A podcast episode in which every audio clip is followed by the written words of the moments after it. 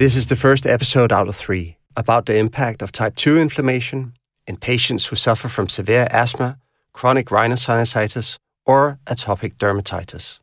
Today, we'll discuss severe asthma and chronic rhinosinusitis with nasal polyps, and therefore, we have Professor Brian Lipworth from the University of Dundee in the UK to join us.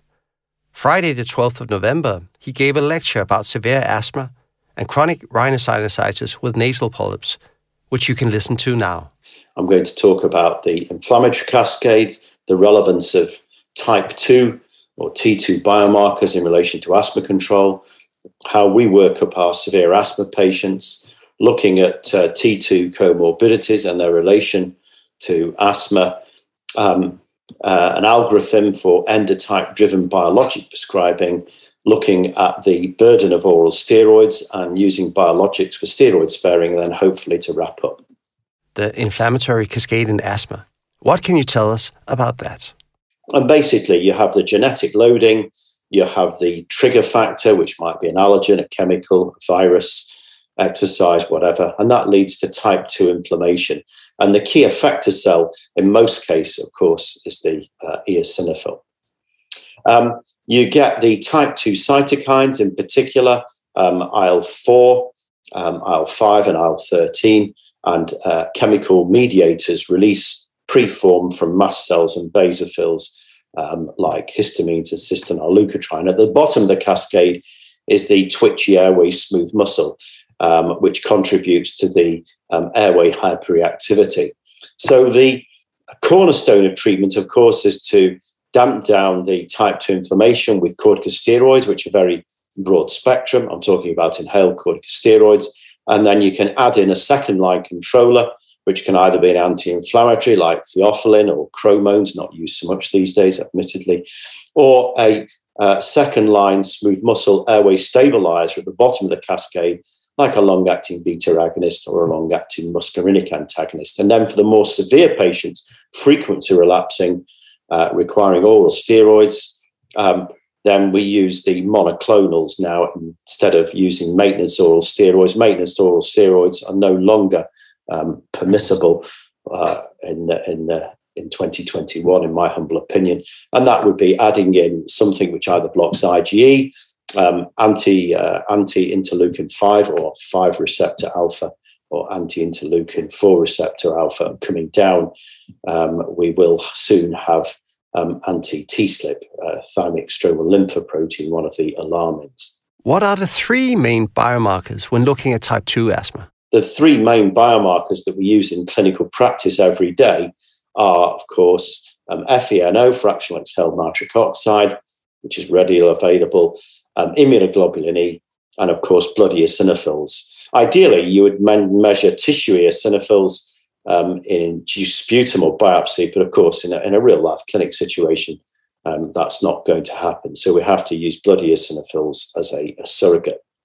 Now, the point I want to make here is that um, blood eosinophils are mostly driven by uh, by IL five. Um, uh, eosinophils can't release IL five in the way that I can't uh, I can't uh, resist donuts either. It's a very similar principle, to be honest whereas um, FeNO is driven by um, interleukin uh, 13. IgE um, is driven also by um, IL 4 and also by um, IL 13. And we know that because if you block IL 13 with an IL 13 antagonist, um, something like lebrikizumab or tralokinumab, then uh, you get a reduction in IgE and FeNO. And you see the same thing if you block IL-4 receptor alpha with dupilumab as well. Whereas if you block um, IL-5 with mepolizumab or benralizumab, you reduce circulating and tissue eosinophils, but it does nothing at all to FeNO um, or, uh, or IgE. And then further upstream, as I said, we'll soon have anti-TSLP uh, drugs um, like uh, tezepelumab which are currently undergoing um, approval. So, this in essence encapsulates what I'm trying to say. It's a slide that I use called the T2 cytokine bucket analogy. So, there you've got a bucket upstream, uh, you've got the epithelial alarmins, So these are, if you like, innate epithelial cytokines released in the epithelium, and these comprise of IL-25, TSLP, which I've already mentioned, and, and IL-33. So the first um, blocker of epithelial alarmins will be tezepelumab, which blocks TSLP. Um, and then uh, further downstream from the bucket, think of sort of a very simple analogy, albeit think of the three holes for the downstream uh, type 2 um, signature cytokines, um, which are IL 4, IL 5, and IL 13.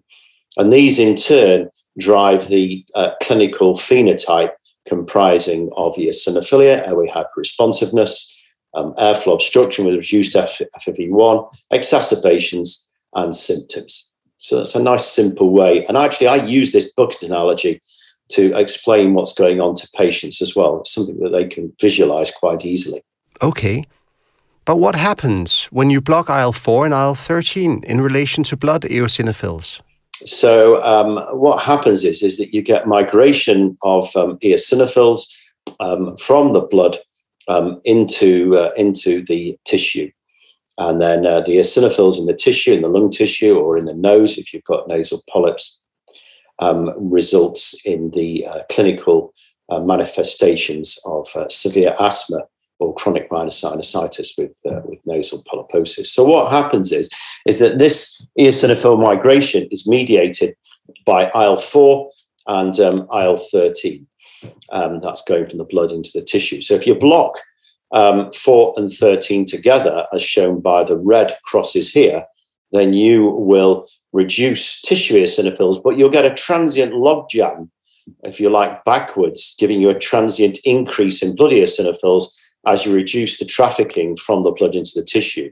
So if you're using um, a drug which blocks IL-413 expression, like uh, dupilumab, um, while reducing tissue eosinophils, you can get a transient rise in blood eosinophils, and that's that's something to be aware of. Eventually, what happens is you reach a steady state, and the eosinophils usually settle back down to where you were to start with.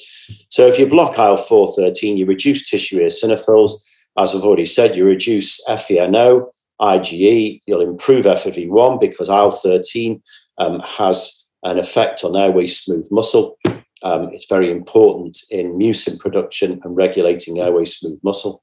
And you reduce exacerbations and you reduce symptoms. What kind of assessments do you as a clinician use when diagnosing an asthma patient? It is important, I think, to document an objective marker of control. We use the ACQ because um, it, in the GOAL study, it was shown to be the strongest predictor of future exacerbation. If your ACQ is more than 1.5, you've got a very high risk of having an exacerbation in the ensuing six to 12 months. Uh, measuring spirometry, domiciliary peak flow to document diurnal variability, nocturnal dips. Every patient should have exhaled breath nitric oxide. If you're not doing that, you can't really get a good assessment of type 2 inflammation. Blood eosinophils, most patients will have had a blood count in the past 12 months. If they haven't, do one. Some form of allergy testing, whether it be specific um, immunoassay or whether it be skin prick testing. Skin prick testing is preferable because the patient gets an instant feedback on their own body, um, but um, it, it is more time consuming. Um, a sputum culture as well, um, just to see uh, what they're growing in case they might have bronchiectasis and growing Haemophilus or Moraxella, and a chest x ray. And that's your core workup. And then ancillary workup might include high resolution CT scan. In my clinic, of course, they all get a nasal endoscopy, and a lot of them also get CT sinus. All of my patients get impulse oscillometry as well as spirometry because it only adds uh, a couple of minutes. Um, and then uh, you might want to measure uh, single breath diffusion, do bronchial challenge testing, sputum eosinophils, and all these other bits and bobs as well. The one thing that we do routinely um, is that we measure the beta 2 receptor genotype because that's a common cause for treatment failure. And 15% of patients with severe asthma have the homozygous arginine beta 2 receptor feet genotype, which means that they fare poorly with regular ICS lab. But that will be the subject of another talk. How do you see type 2 asthma and comorbidities? Type 2 inflammation is at the center of asthma and its related comorbidities. So here you have the biomarkers, IgE, FeNO, peripheral blood eosinophils, and the drugs which block them. So anti-IgE will obviously block IgE, has a very small, modest effect in reducing FeNO, doesn't do anything to eosinophils. Um, anti-IL-5 will reduce eosinophils only, and anti-IL-4 receptor alpha, which blocks IL-4-13 expression, i.e. dupilumab, will reduce FeNO and IgE and will reduce tissue but not blood eosinophils. Um, and as a consequence of that, um, these are the uh, type 2 comorbidities. So you've got asthma, um, chronic rhinosinusitis, and nasal polyposis, which commonly coexist with, with asthma. Um, don't forget about eosinophilic esophagitis as well, allergic rhinitis, and atopic dermatitis. And the clinical phenotypic manifestations of asthma are um, effects on airway smooth muscle, which in turn drives airway hyperresponsiveness, and of course, airway smooth muscles responsible for impaired airway caliber as FEV1. Mucin, production, also very important, and of course, um, exacerbations and symptoms. And the one thing which blocking IL 413 does is that it will attenuate airway smooth muscle and also mucin production. So it's quite a broad spectrum biologic in that regard, where I think of anti IL5 and anti Ig as a much more narrow spectrum biologic. So if you think of that in antibiotic terms, then perhaps dupilumab might be the sort of the amoxicillin of asthma, whereas um, omalizumab and um, uh, mepolizumab would be more like the sort of the flucloxacillin or the penicillin of, uh, of asthma. It's a crude analogy, but it kind of works. So, what impact do uh, these comorbidities have on endotype and phenotype in patients with um, moderate to severe asthma? Well, just to bring you bang up to date, this is a, a paper that we published recently. Um, it was a, a, retrospective database analysis looking at patients who had asthma with nasal polyps, AWMP, on the left, and on the right, patients with asthma without nasal polyps. So these were, you know, more severe asthma patients. And the interesting thing that we found in this top panel here, in panel A, is that if you have asthma and you have nasal polyps, then you have a much higher expression of um, fractional exhaled nitric oxide. I mean, you can see a big difference there. That's like you know 20 parts per billion um, difference. That's not just highly statistically significant. A 20 ppb, ppb difference is highly clinically relevant. And likewise, you see a uh, statistically significant and a clinically relevant increase in eosinophils in the blood if you've got um, nasal polyps, with a difference of in the order of about 150 cells per microliter. Um, so, what are the clinical effects of dupilumab and how do they relate to type 2 biomarkers? I think that's a very prescient question. And here we have the pivotal uh, Liberty Quest study from Castro in the New England Journal. This is the Sanofi phase three study on which Castro uh, happens to be the first author. And what you can see here is this is looking at the exacerbation risk according to increasing eosinophil counts here and um, also increasing levels of FeNO.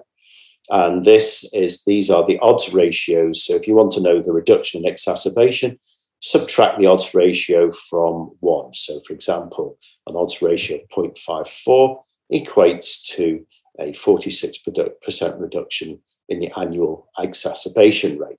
So you can see here that as you increase the blood eosinophil count, you get a progressive uh, reduction in the exacerbation rate. And by the time you're looking at patients with eosinophils more than 300, you have a 67% reduction in exacerbation. So the more eosinophilic patients um, do better on dupilumab. Um, and when you look at FeNO, it's a very similar story. Um, and if you look at patients with an FeNO more than 50, um, they have a 69% reduction in exacerbations. Now, when you put both of them together, which I couldn't do on this graph because it's too cluttered, the sweet spot actually for the combined biomarkers of eosinophils and FeNO is as follows. You get the greatest reduction in exacerbations in patients who have the combination of eosinophils more than 150 and a FeNO more than uh, 25. And that's why I say that you really do need to be measuring FeNO in all of your patients to properly um, endotype them. So those are the patients who are going to respond best to um, blocking IL-4 expression with, uh, with dupilumab. How do you experience the different drugs? All the drugs, um, and uh, mepolizumab, dupilumab, um, omalizumab, are all effective in reducing exacerbations. So, which biologics for whom with severe asthma? If your uh, FeNO is high, so if you're non-atopic and your uh, FeNO is uh, is high, and um, if your uh, blood peripheral, peripheral blood eosinophil count is less than 300, um, then in that case, if you have T2 low asthma and no biologics are going to work. But if you are um, allergic and your FeNO is high um, and your peripheral blood eosinophil count is less than 300, then your uh, main options there are going to be um, anti IL-4 receptor alpha. If you're eosinophilic, um, then um, either of the three drugs uh, will work well. As long as you're allergic, then anti-IG will work. But the main things I want to put put out here are in the red boxes. Firstly, um, that you need to be aware that the blood eosinophil count may be suppressed not just by maintenance oral steroid, but by high dose inhaled steroid um, as well. So always remember that that if the eosinophil count isn't raised, it's not more than 300. It's likely that um, it could be due to the effects of exogenous inhaled or oral steroids, particularly the lipophilic steroids like fluticasone, furoate, or, or propionate. Um, the other thing I want to point out here, which I've asterisked, is that the presence of type 2 comorbidities like atopic dermatitis, nasal polyps, or eosinophilic esophagitis would tend to favor a drug which blocks IL-4 expression, something like uh, dupilumab. So those sorts of patients would sway me to use dupilumab rather than one of the other biologics. But it might be worth you having a look at that in your own time. And what about patients with chronic rhinosinusitis with nasal polyps? So, what about which drugs to use in severe chronic rhinosinusitis and nasal polyps? Looking at the relative effects from the main phase three pivotal studies. But what about the use of oral corticosteroids for the asthma patients? All of those phase three pivotal studies with the biologics um, as their primary endpoint um, had the um, nasal endoscopic nasal polyp score, which was read blindly by an independent observer. And you can see here, looking at that primary endpoint, that the percentage change that you get with dupilumab was between 30 and 35 percent. Uh, with omalizumab, it was 8, 9 to 18 percent. And with mepolizumab, it was 15 percent. And that was also reflected in the percentage change in the SNOT 22 score, which was uh, much higher with um, dupilumab than the other biologics. Um, so you do seem to get a much greater reduction in polyp size and clinical and improvement in clinical outcomes by blocking IL-4 and IL-13 than by blocking IgE or interleukin 5. Moving on quickly to look at oral corticosteroids. You all know that oral corticosteroids long term are bad for you. Um, they have adverse effects like um, diabetes, hypertension. They can affect your mood. They have cardiovascular effects, effects on bone density, and a predisposition to infections. Not only that, if you're on maintenance oral steroids, this large um, study published by Lee in the European Respiratory Journal showed that if you're on oral steroids, then perhaps unsurprisingly, uh, you will fare worse in terms of mortality uh, when you compare patients with asthma who aren't on maintenance steroids and those who are. So it's important that we try and get our patients off oral steroids and obviously that we don't put them on maintenance steroids in the first place. So here's the data from um, the Liberty, from the uh, uh, Dupilumab pivotal trial, looking at patients who had uh, glucocorticoid dependent maintenance asthma. They were on maintenance oral steroids. Klaus Rabe was the first author in this uh, this paper, and it showed actually that you get quite a marked reduction in maintenance oral steroid with uh, with placebo, about a, a 40% reduction. So if you do try hard without anything, you're going to get a decent effect, but you get a much greater reduction um, with dupilumab than with placebo. And the relative difference there is about a 50% uh, reduction in dose. And you can see also in that study, while reducing the steroid dose, that you do get um, an impressive improvement in FEV1, amounting to about a 200 mil difference.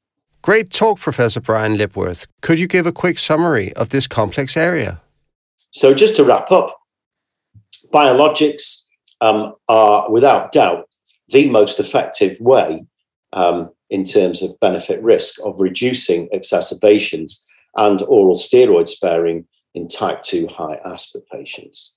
The workup of severe asthma um, should um, include the relevant T2 biomarkers, eosinophils, FeNO, and IgE. Um, always look for oral corticosteroid adverse effects. And if you don't look carefully, you won't find them. And the same applies to uh, high dose ICS related adverse effects. You've got to ask the right questions and do a proper physical um, examination. Um, think about interleukin 13 escape, which will drive persistent exacerbations in your patients who, despite being treated with anti IL 5, um, are still exacerbating and also have a high FeNO. So think of the cytokine, type 2 cytokine bucket, which I showed you before. So if you're only blocking the IL 5 hole and the patient has a high FeNO to start with before you start biologic, the likelihood is, is that uh, you might get some reduction in exacerbations, um, but they won't uh, completely reduce their exacerbation burden. So that's something to think about if your patient isn't optimally controlled on anti IL 5 it's probably because they've got IL 13 escape, which manifests as a persistently raised FeNO. IL 5, blocking IL 5 with MePO or Benra does nothing to FeNO. And finally, uh, the prescribing of biologics, I think, should logically take into account type 2 related comorbidities.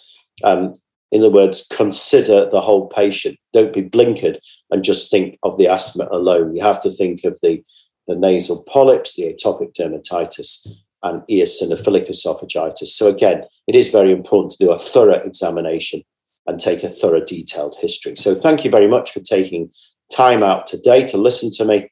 And I hope you found that interesting, and I hope that it will stimulate you to do some uh, further reading. Thank you very much for an inspiring talk about the importance of finding the type 2 inflammation among the asthma patients and looking at the whole patient as there can be other comorbidities connected to type 2 inflammation. If you're interested in watching the session with all the slides and references, you can find a recorded session at the website sanofimed.dk. Here you'll also find a panel discussion where more cases are discussed. In the next episode, we'll look more into type 2 inflammation and chronic rhinosinusitis with nasal polyps. So stay tuned and thanks for listening. Stay safe.